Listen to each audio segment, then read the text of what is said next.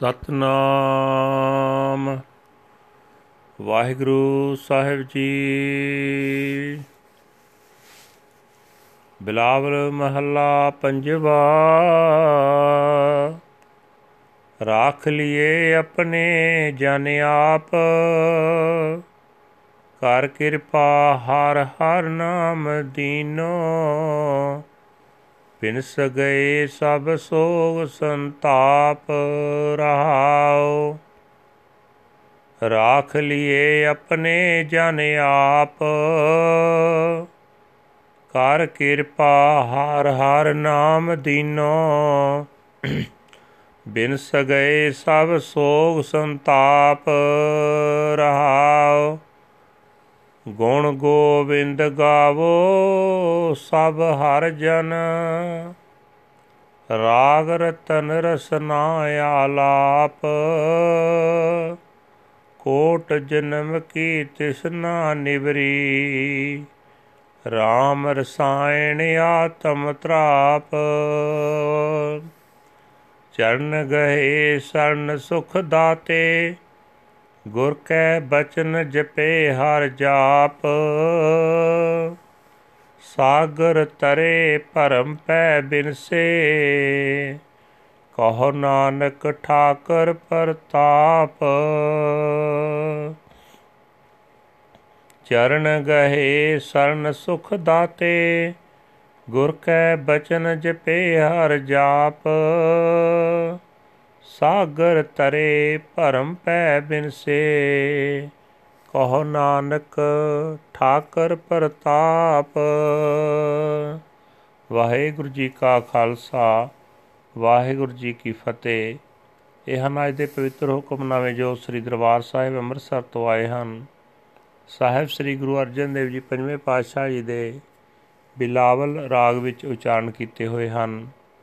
ਗੁਰੂ ਸਾਹਿਬ ਜੀ ਫਰਮਾਨ ਕਰ ਰਹੇ ਨੇ हे ਭਾਈ, ਪ੍ਰਮਾਤਮਾ ਨੇ ਆਪਣੇ ਸੇਵਕਾਂ ਦੀ ਸਦਾ ਹੀ ਰੱਖਿਆ ਕੀਤੀ ਹੈ।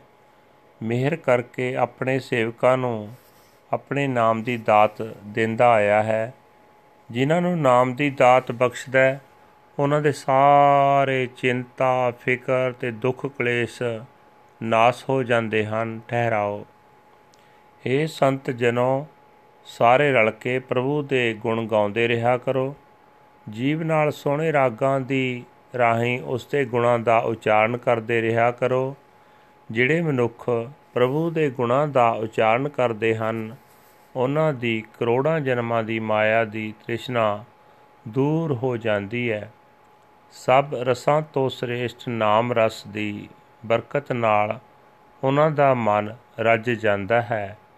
हे ਭਾਈ, ਜਿਹੜੇ ਮਨੁੱਖ ਸੁੱਖਾਂ ਦੇ ਦੇਣ ਵਾਲੇ ਪ੍ਰਭੂ ਦੇ ਚਰਨ ਫੜੀ ਰੱਖਦੇ ਹਨ। ਸੁਖ ਦਾਤੇ ਪ੍ਰਭੂ ਦੀ ਸ਼ਰਨ ਪਏ ਰਹਿੰਦੇ ਹਨ। ਗੁਰੂ ਦੇ ਉਪਦੇਸ਼ ਦੇ ਰਾਹੀਂ ਪ੍ਰਭੂ ਦੇ ਨਾਮ ਦਾ ਜਾਪ ਜਪਦੇ ਰਹਿੰਦੇ ਹਨ। ਉਹ ਸੰਸਾਰ ਸਮੁੰਦਰ ਤੋਂ ਪਾਰ ਲੰਘ ਜਾਂਦੇ ਹਨ। ਉਹਨਾਂ ਦੇ ਸਾਰੇ ਡਰ, ਭਰਮ ਨਾਸ ਹੋ ਜਾਂਦੇ ਹਨ। हे ਨਾਨਕ, ਆਖ, ਇਹ ਸਾਰੀ ਵਡਿਆਈ ਮਾਲਕ ਪ੍ਰਭੂ ਦੀ ਹੀ ਹੈ। ਵਾਹਿਗੁਰੂ ਜੀ ਕਾ ਖਾਲਸਾ। ਵਾਹਿਗੁਰੂ ਜੀ ਕੀ ਫਤਿਹ this is today's Hukamnama from Sri Darbar Sahib Amritsar ਅਟਟਡ by our 5th Guru Guru Arjan Dev ji under heading Bilawal 5th Mahal Guru Savji said that he himself has saved his humble servant. In his mercy, the Lord Har Har has blessed me with his name, and all my pains and afflictions have been dispelled. Pause. Sing the glorious praises of the Lord of the universe, all you humble servants of the Lord. Chant the jewels, the songs of the Lord with your tongue. The desires of millions of incarnations shall be quenched, and your soul shall be satisfied with the sweet sublime essence of the Lord. I have grasped the sanctuary of the Lord's feet. He is the giver of peace.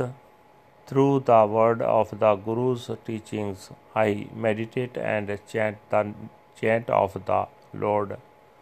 I have crossed over the world ocean, and my doubt and fear are dispelled, says Nanak, through the glorious grand, grandeur of our Lord and Master.